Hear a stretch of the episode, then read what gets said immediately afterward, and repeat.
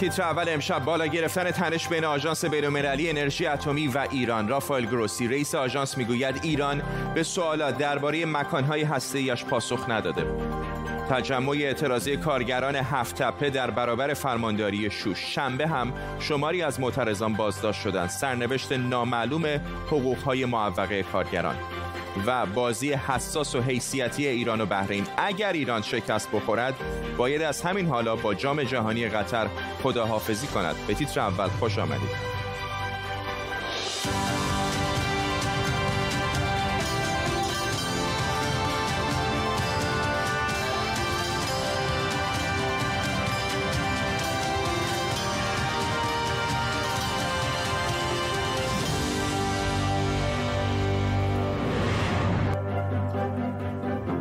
سلام و وقت بخیر. رافال گروسی مدیر کل آژانس بین‌المللی انرژی اتمی در مورد کشف ذرات اورانیوم در مکانهای اعلام نشده ایران ابراز نگرانی کرده. او گفته عدم پیشرفت در مذاکرات با ایران می‌تونه به جد در توان آژانس برای اطمینان از صلحآمیز بودن برنامه هسته ایران تاثیر بذاره.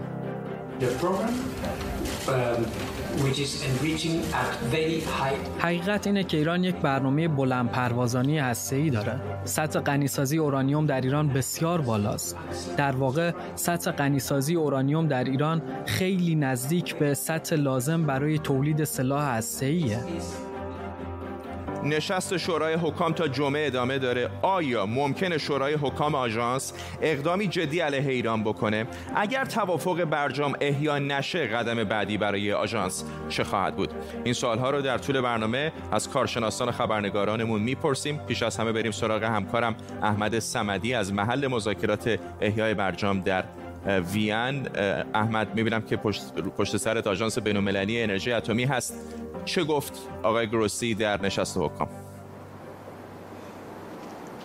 فرداد خب اونطور که پیش بینی می‌شد گزارش که آقای گروسی امروز اعلام کرد همونی بود که در واقع هفته گذشته بهش اشاره کرد و گفتش که جمهوری اسلامی ایران همکاری نمی‌کنه و ابراز نگرانی کرد از فعالیت های هسته ایران. اما اونچه که بسیار مهمتر از اون بود این بود که از دیروز اعلام شد که شورای حکام قصد نداره که قطعنامه رو علیه جمهوری اسلامی ایران ارائه بکنه و می‌خواد که این فرصت رو به گفتگوهایی که قرار استش که از پنجشنبه در وین برگزار بشه بده. من همین سوال رو از آقای گروسی پرسیدم که خواستم نظر خودش رو به صورت دقیق بگه که پاسخش رو اول بشنویم و بعد من دوباره میام در خدمت هستم. Well, my, uh, وظیفه ما ارائه گزارش به شورای حکام آژانس بین‌المللی انرژی اتمیه. کاری که ما انجام میدیم اینه که اطلاعات رو در اختیار شورای حکام می‌گذاریم و تصمیم گیری درباره صدور قطعنامه یا هر تصمیم دیگه ای بر عهده این شوراست.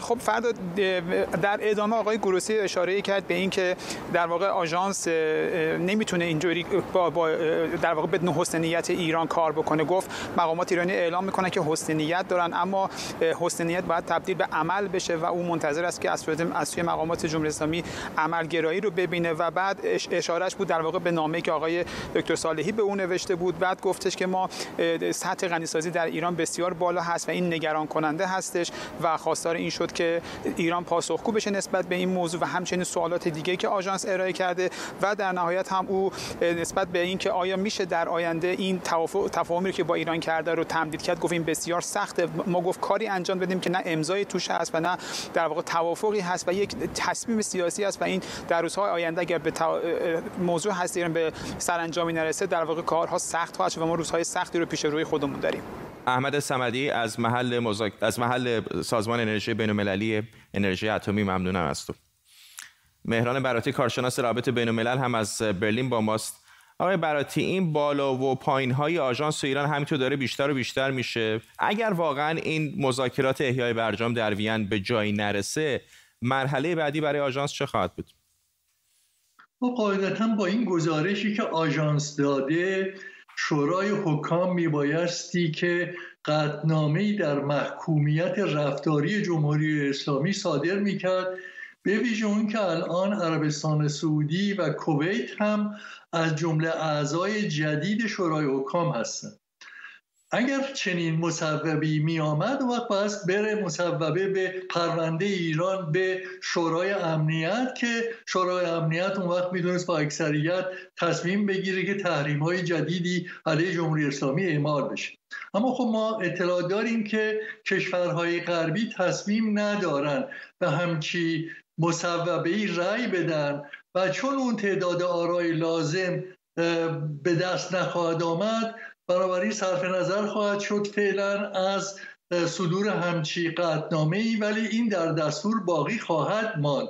خب شورای حکام چهار بار پنج بار در سال جلسه داره. جلسه آخرش همراه با اجلاس همه اعضا 172 کشور عضو آژانس و فکر می‌کنم حد اکثر در فصل آینده یعنی در اگر این چهار ماه این سال که به صلاح در ماه آینده در همین ماه در دور بعدی در نشست بعدی اون وقت اگر نتیجه ای نرسه آژانس اون وقت پرونده حتما به شورای امنیت خواهد رفت. ممنونم از شما. مهران براتی کارشناس روابط بین الملل از برلین آلمان با ما. خبری فوری داریم از تهران. دوباره آتش سوزی در پایتخت ایران مشاهده شده. تصاویری که می‌بینید مربوط به حدودا دو ساعت پیش هست. الان مسئولان ایران از جمله سخنگوی سازمان آتش نشانی و خدمات ایمنی شهرداری تهران تایید کردند که ساعت 18 یعنی ساعت 6 بعد از ظهر حدودا دو ساعت پیش یک آتش سوزی در کارخانه تولید نوشیدنی صورت گرفته. بعضی خبرگزاری ها گفتن که مربوط به انبارهای شرکت بهنوش بوده. دود غلیزی به هوا برخواسته در تصاویری که از شبکه اجتماعی منتشر شده می‌تونید ببینید. کاربران در تهران میگن که همچنان این دود غلیز در آسمان تهران دیده میشه. به یاد دارید همین چند روز پیش بود که آتش سوزی دیگری در جنوب تهران در شهر ری در تأسیسات نفتی شهید تندگویان هم اتفاق افتاده بود. امروز گروهی از کارگران هفت در برابر فرمانداری شوش تجمع کردند در حالی که مالکیت مجتمع کشت و صنعت نیشکر هفت از مالک قبلی اون پس گرفته شده. اسماعیل بخشی یکی از نمایندگان سندیکای کارگران هفت میگه که شنبه هم گروهی به کارگرانی که برای اعتراض تجمع کرده بودند حمله کردند و چند کارگر زخمی شدند. ستار رحمانی فعال کارگری اینجا در استودیو با ما آقای رحمانی چه داره میگذره در هفته چرا به سامان نمی‌رسه؟ همینطور نزدیک الان حدود یک سال بیشتر شاید که اینها همچنان به دنبال حقوق معوقشون هستند ولی به نتیجه نمی‌رسن. بله برای اینکه اسد بگی نمی‌خواد قبول بکنه که این خلیت انجام شده و کماکان داره در هفت تپه ایجاد اخلال می‌کنه شرایط رو می‌خواد امنیتی بکنه و در حقیقت می‌خواد انتقام خودش از کارگرها بگیره. به همین دلیل می‌بینیم که اعتراضات کارگرا رو با سرکوب و کشتا در حقیقت شلیک نشون میده شلیک تیر هوایی و همچنین یه سری اوباش این در حقیقت گرفته که اینا اخیرا سه نفر از کارگران در بازار هفت دیدم به این اوباش در بعضی سایت ها اشاره شده. اشاره به چه کسانی یعنی اینا ماموران رسمی دولت نیستن؟ ببین اینا کارگران هفت تپه نیستن. اینا کسایی هستند که از طریق اسد بیگی در حقیقت پول می‌گیرن. که بتونن اخلال بکنن در هفت تپه. به هر طریقی. خود اسد بگه در حقیقت در داخل هفت تپه داره شکر رو می‌بره داره وسایل بسیار سنگین و مهم رو داره می‌بره. یعنی می‌خواد طوری نشون میده که وقتی من رفتم از اینجا چیزی از اینجا باقی نخواهد بود. و به خاطر همین این حرکات رو انجام میده. از یه طرف بگه که من رفتم اینجا امن نخواهد بود. دوم اینکه هیچی اینجا باقی نخواهد بود به همین خاطر می‌بینیم که دو ماه حقوق کارگر رو پرداخت نکرده که اعتراض کردن و حق آبه رو نصفش کرده که در حقیقت بیشتر نیشکر الان داره از بین میره. و به همین دلیل می‌بینیم که خشم کارگرا بلند شده که چرا دولت هیچ کاری نمی‌کنه؟ چرا حاکمیت واقعا چرا حاکمیت؟ یعنی حالا اصلا دعواهای داخلی شرکت به کنار نقشی که تا به حال دولت بازی کرده چه بوده؟ نقش پشتیبانی از دولت که میگین دولت روحانی پشتیبانی کرده برای اینکه خودش در این جریان سود می‌بره. بخشی از قوه قضایی هم همینطور. یعنی در این جریان سود می‌برن و به همین دلیل می‌بینیم که دولت همین الان هم اگر خب ابلاغیه رو چرا نمیدیم به اسد بیگی و اینا تمامش کنیم؟ کارگرای هفته گفتن ما اهلیت ندارد. این خصوصی سازی بعد از اون یکی خوب است. را هم قبول نداریم. ما میگیم به طور کلی خصوصی از بین باید بره دولتی بشه و با نظارت نمایندگان کارگران اداره بشه. ما دیدیم که هیچ گونه خصوصی نه در هپکو نه در دشت مقان نه جاهای دیگه نتیجه ای که نداده هیچ باعث شده که صنعت در ایران کلا رو به زوال داره میره. و به همین دلیل اینا اصرار دارن که دولت بیاد این حکمی که داده رو اجرا بکنه و نمایندگان کارگران رو در اونجا به رسمیت بشناسه که بتونن کنترل کنن شرکت شرکت هفت رو ممنونم از شما. ستاره رحمانی فعال کارگر اینجا در استودیو با ما. خب رهبر شاخه داعش در غرب آفریقا با انتشار یک فایل صوتی مرگ ابوبکر شکاو رهبر گروه بوکو حرام در نیجریه رو تایید کرده. حالا با تایید خبر کشته شدن رهبر بوکو حرام یه نگاهی بندازیم به گروه اسلامگرا از تأسیسش تا الان. معنی بوکو حرام چیزی شبیه به مدرسه رفتن حرام است. یعنی بوکو حرام مخالف تحصیلات مدرنه و اینها رو توهین به مقدسات می‌دونه. خواسته بوکو حرام تعطیلی مدارس امروزی و برقراری شریعت اسلامی محمد یوسف یا استاد یوسف بوکو حرام رو در سال 2002 در بورنو در شمال شرق نیجریه تأسیس کرد و الان هم بیشترین حضورش در همین منطقه و استانهای همسایه است. هدف نهایی بوکو حرام سرنگون کردن دولت نیجریه و برپایی حکومت اسلامی. وسیله دستیابی به این هدف هم اقداماتی مثل بمبگذاری و حمله به مسیحیان نیجریه بوده که تا حالا به مرگ بیش از سی هزار نفر و زخمی شدن و آواره شدن صدها هزار نفر دیگه منجر شده. بوکو حرام منابع مالیش رو از طریق آدم ربایی فعالیت های مجرمانه خرید و فروش سلاح دریافت کمک های مالی از گروه های همسو و حتی مالیات گرفتن از ساکنان مناطق تحت کنترلش تعمین می‌کنه. بوکو حرام بعد از مرگ محمد یوسف به چند بخش تقسیم شد و ابوبکر شکاو رهبر بزرگترین بخش رو رهبری بزرگترین بخش رو بر عهده داشت. گفته میشه که خشونت و خونریزی های اون به حدی بوده که حتی عده‌ای از اعضای خود بوکو حرام هم از این گروه جدا شدن بوکو حرام سال 2009 میلادی عملیات نظامیش رو برای برقراری دولت اسلامی در نیجریه شروع کرد و سال 2014 در مناطق تحت کنترلش خلافت اسلامی اعلام کرد. بوکو حرام سال 2013 میلادی به عنوان یک گروه تروریستی شناخته شد. گفته میشه که بوکو حرام با گروه های مثل شاخه القاعده مراکش و الشباب در سومالی هم در ارتباطه. بعد از مرگ محمد یوسف ابوبکر شکاو به عنوان رهبر بوکو حرام شناخته میشه و وزارت امور خارجه آمریکا تا 7 میلیون دلار برای دستگیری یا از بین بردن جایزه تعیین کرده بود. یکی از اقدامات بوکو حرام که توجه جهان رو به نیجریه جلب کرد رو بودن صدها دانش آموز دختر از خوابگاه دبیرستانشون در سال 2014 بود. من احساس می کنم دولت فدرال برای نجات دادن دختران ما آماده نیست. چطوره که فقط شورشی ها می‌خوان با دولت تماس برقرار کنند؟ و دولت قصد تماس برقرار کردن با شورشی ها رو نداره. دولت فعلی هم مثل دولت قبلیه. بوهاری برای نجات دختران ما آماده نیست. خب بریم به گوشه دیگر از دنیا. رئیس کنست یا مجلس اسرائیل امروز رسما اعلام کرد که یایر لاپید رهبر حزب یشتید به او گفته برای تشکیل دولتی ائتلافی به توافق رسیده. قرار تا دوشنبه آینده جلسه رأی اعتماد به دولت احتمالی بعدی برگزار بشه. اشکان صفای همکارم از اورشلیم با ماست. اشکان چقدر امید وجود داره که هفته آینده دوشنبه رأی اعتمادی به این دولت احتمالی ائتلافی بعدی اسرائیل داده بشه؟ بله دقیقا تمام این صفت هایی که گفتید برای این دولت دولت احتمالی ائتلافی آینده صادقه ببین فرداد اون چیزی که ما می‌دونیم این هست که خب یک هفته رئیس کنست وقت داره تا این روز رو مشخص کنه برای رأی اعتماد و اون چیزی هم که به نظر می‌رسه اون قصد داره که از تمام این یک هفته استفاده کنه. یعنی اینکه نه روز چهارشنبه و نه روز یک شنبه جلسه برگزار نخواهد کرد. اینطوری می‌خواد به نتانیاهو وقت بده که تا حد ممکن تلاش بکنه که شاید بتونه یکی دو نفر از راستگرایانی که قرار هست به این دولت رأی موافق بدن رو منصرف بکنه که باعث بشه این دولت رأی موافق نگیره.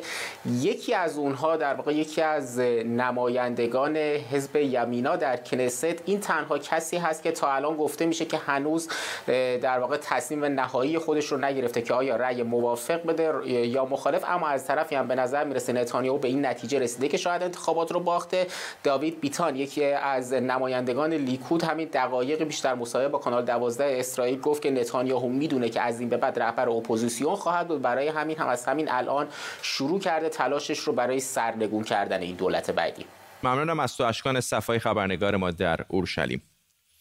خب اینجا در بریتانیا 67 می مراسم جوایز تلویزیونی بفتا دیشب در لندن برگزار شد. در اون جایزه بهترین سریال کوتاه به من ممکنه نابودت کنم رسید که میکیلا کول ساخته و نقش اصلیش رو هم خودش بازی کرده. این سریال بر اساس تجربه واقعی خانم کل از آزار جنسی ساخته شده که هم با استقبال تماشاگران و هم منتقدان روبرو شد. ممکنه نابودت کنم جایزه بهترین بازیگری زن رو هم دریافت کرده. جایزه بهترین پوشش خبری به سکای نیوز رسید با مجموعه گزارش های تلویزیونی از درون حلب که درباره زندگی مردم در جنگ داخلی سوریه است. در همین گروه مجموعه خبری بی بی سی درباره بستری شدن نخست وزیر بریتانیا در بخش مراقبت های ویژه بعد از اینکه به کرونا مبتلا شد هم نامزد بود.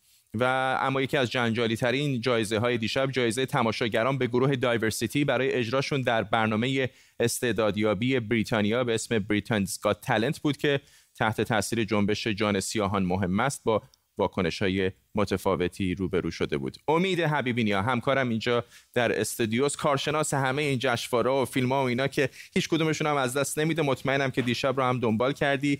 کدومهاش برات جلب توجه کرد؟ فردا یه چیزی رو اول بگم چند ماه پیش آکادمی بفتا آکادمی علوم و هنرهای سینمایی و تلویزیونی بفتا که خود دو قسمت داره تلویزیونی و سینمایی قواعد جدیدی رو اعلام کرد که هم در مورد بفتای فیلم هم در مورد بفتای تلویزیون به مورد اجرا گذاشته شد از سال 2021 و اون این بود که حداقل نصفی از نامزدهای هر بخش باید متعلق به جامعه اقلیت باشن. هم اقلیت های نژادی هم اقلیت های جنسیتی هم اقلیت های هر نوع اقلیتی به حال. و اینو ما توی دیشب مراسم جوایز دیشب دیدیم. هم تعداد نامزدها در واقع نصف نصف بود هم در واقع نامزدها بیشترشون در واقع جوایزی رو که انتظار حتی نمی‌رفت رو دریافت کردن. مثلا هم خانم میکائیل کول برای مینی سریال که دیدیم که هم جایزه بهترین بازیگری رو برد هم جایزه مینی سریال رو برد. چهار تا جایزه اصلی داره برای بازیگری که بغیر از بازیگر مردش هر سه تا جایزش رسید به بازیگران رنگین پوست. علاوه بر اون در بخش در واقع تماشاگران اگر که نگاه بکنیم جایزه ای که تماشاگران بر اساس میزان رأی که داده بودن رسید به همین در واقع گروه دایورسیتی اجراش در بریتن گاست تالنت که با اینکه مثلا فرض کنیم که سریال بریجستون هم بود که سریال محبوبی هست در قسمتی که اون چیزایی که باید دید مردم در واقع رأی میدن. ولی این نشونگر این هستش که به حال چقدر جنبش های اجتماعی مهمه چقدر در واقع رأی که داده میدن چه اعضای آکادمی چه تماشاگران در واقع رأی هستش که به این جنبش های اجتماعی در زمینه های مختلف رأی میدن. یه نکته دیگر هم بگم و اون این که خیلی از در واقع جوایزی که دیشب داده شد جوایزی بود که به صلاح خیلی قابل انتظار نبود. یعنی مثلا شما اگر نگاه بکنید در بخش درام در بخش درام نامزدهایی که بودن مثل داردسته بریتانیایی داردسته لندنی یا تاج یا مسوزی متنفرم که بازیگر نقش مکمل زنشم لیلا فرزاد در واقع بازیگر ایرانی تبار هست نامزد شده بود. در واقع من هم نجات بده برنده جایزه شد که یک سریال یک کمی در واقع مستقل برخلاف سریال های big production مثل نتفلیکس من ممکنه نابودت کنم. ممنونم از تو. امید حبیبی همکارم اینجا در استودیو با ما.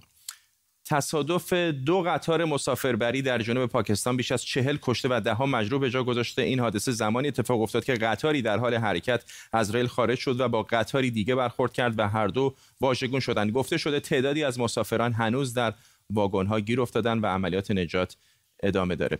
همکارم جواد همدانی از اسلام آباد با ماست. با جزئیات بیشتر. جواد. حدود 16 ساعت پیش این حادثه رخ داد و هنوز هم عملیات نجات در محل حادثه ادامه داره. به طوری که تعدادی از مسافران همین خود زمین اشاره کردی زیر در واقع لاشه های این دو قطار گیر هستند. مقامات می‌گویند هر زمان میگذرد تعداد کشته شده بیشتر میشه. آخرین اطلاعات که همین حالات به دست ما رسیده چیز حدود 51 نفر تاکنون در اثر این حادثه جان خود را از دست دادند و همچنین بیش از 100 نفر هم زخمی مقامات وزارت در واقع آهن پاکستان می‌گویند که حادثه حدود ساعت 3 و 45 دقیقه بامداد امروز در ایالت سند پاکستان نزدیک منطقه گودکی رخ داد. وقتی که دو قطار با هم برخورد کردند تعدادی از های قطاری که از سوی کراچی می اومد ملت اکسپرس در واقع از خط راهن خارج شدند و در نتیجه قطاری که از سمت مخالف می اومد با این برخورد کرد و در اثر این برخورد این حادثه بسیار سنگینی که دیدیم رخ داد. همچنان گفته می شود که بین زخمیان کودکان وجود دارند زنان هم وجود دارند. چیزی حدود 12 نفر هم کسانی هستند که تاکنون در واقع وضعشون وخیم گزارش داده شده. ممنونم از تو جواد همدانی همکارم از اسلام آباد پاکستان با ما. همونطور که جواد هم اشاره کرد بالای 40 نفر گمان میره که کشته شده باشند تصاویر زنده رو داریم از محل این حادثه. همونطور که می‌بینید عملیات جستجو همچنان ادامه داره و تعدادی از کسانی که به نظر میاد مردم محلی ممکنه باشن هم در اینجا هستن. تصاویری که می‌بینید مربوط به برخورد قطار هست در پاکستان. خب تا حدود نیم ساعت دیگه یعنی نه شب به وقت ایران یکی از حساس ترین بازی های تیم ملی فوتبال ایران در سالهای اخیر مقابل بحرین برگزار میشه. تیم ملی ایران به هر سه امتیاز این بازی احتیاج داره تا امیدهاش رو برای حضور در جام جهانی قطر زنده نگه داره. این جدول گروه سی مسابقاتی که الان بحرین همونطور که می‌بینید در صدر جدول قرار داره و ایران سومه. همین الان هم که داریم صحبت می‌کنیم عراق در حال بازی با کامبوجه که نتیجه اون رو چون هنوز تموم نشده در نظر نگرفتیم. اگر ایران بحرین رو امشب ببره میشه دوازده امتیازی که به این ترتیب با بحرین. یه هم امتیاز میشه که در اون صورت ایران که تفاضل گل بهتری داره میره در صدر جدول. البته همونطور که گفتم بدون در نظر گرفتن نتیجه بازی عراق که همین الان در جریانه. اگر عراق هم امروز بازی خودش رو ببره که احتمالش خیلی زیاده ایران میره به رتبه دوم جدول و عراق صد نشون میشه. ایران بازی آخرش اتفاقا با همین تیم عراقه. اما اگر ایران بازی رو ببازه فارغ از نتیجه بازی امشب عراق در همین رتبه سوم باقی میمونه و عملا هیچ راه دیگه ای برای صعود نداره. این رو هم در نظر بگیرید که تیم ملی ایران در تاریخ هیچ وقت بحرین رو در خود بحرین شکست نداده. اما اگر بخوایم مثبت فکر کنیم بازی های دیگه ایران به ترتیب با کامبوج عراق که اگر ایران بازی امروز و هر دوی اون بازی ها رو ببره میره در صدر جدول و میشه 18 امتیازی و قطعا صعود خواهد کرد. در صورت اینکه بازی امروز هم مساوی بشه شرایط از اینی که هستن پیچیده تر میشه و اون موقع دیگه امید تیم ملی ایران به دیگر بازی ها و حتی نتایج بازی های دیگه و گروه های دیگه باید باشه. این برنامه سه بازی باقی مونده داره. برای ایران اولیش امروز با بحرین بعدیش جمعه 21 خرداد با کامبوج و بازی انتهایی سه شنبه 25 خرداد خواهد بود با عراق. اگر ایران امروز به بازه از همین الان قایب بزرگ جام جهانی 2022 در قطر خواهد بود. محمد تقوی همکارم اینجا در استودیو با ماست. خاطره خوشی نداره ایران در زمین و خاک بحرین. چطور می‌بینی؟ چقدر شانس داره واقعا؟ ببینید بازم میگم تو فوتبال همیشه اتفاقات میفته میگن تلس شده شما نمی‌تونی یه تیمو ببری. اما هر تیمی باید تلس شکنی کنه دیگه. الان اون روزی که فوتبال ایران باید تلس شکنی کنه و تیم بحرین رو ببره. درسته ما هیچ وقت نتونستیم بحرین تو خاک بحرین ببریم. اما امروز از اون روزاست. اگر تیم ملی می‌خواد بره جام جهانی و باید بره جام جهانی باید امروز ببره. حتی مساوی هم تا حدود 90 درصد ایران از دور مسابقات حذف میشه. به دلیل اینکه بحرین یه بازی راحت دو تا بازی راحت داره ایران باید با عراق بازی کنه. و تا حدود زیادی مساوی فقط به تیم عراق کمک می‌کنه.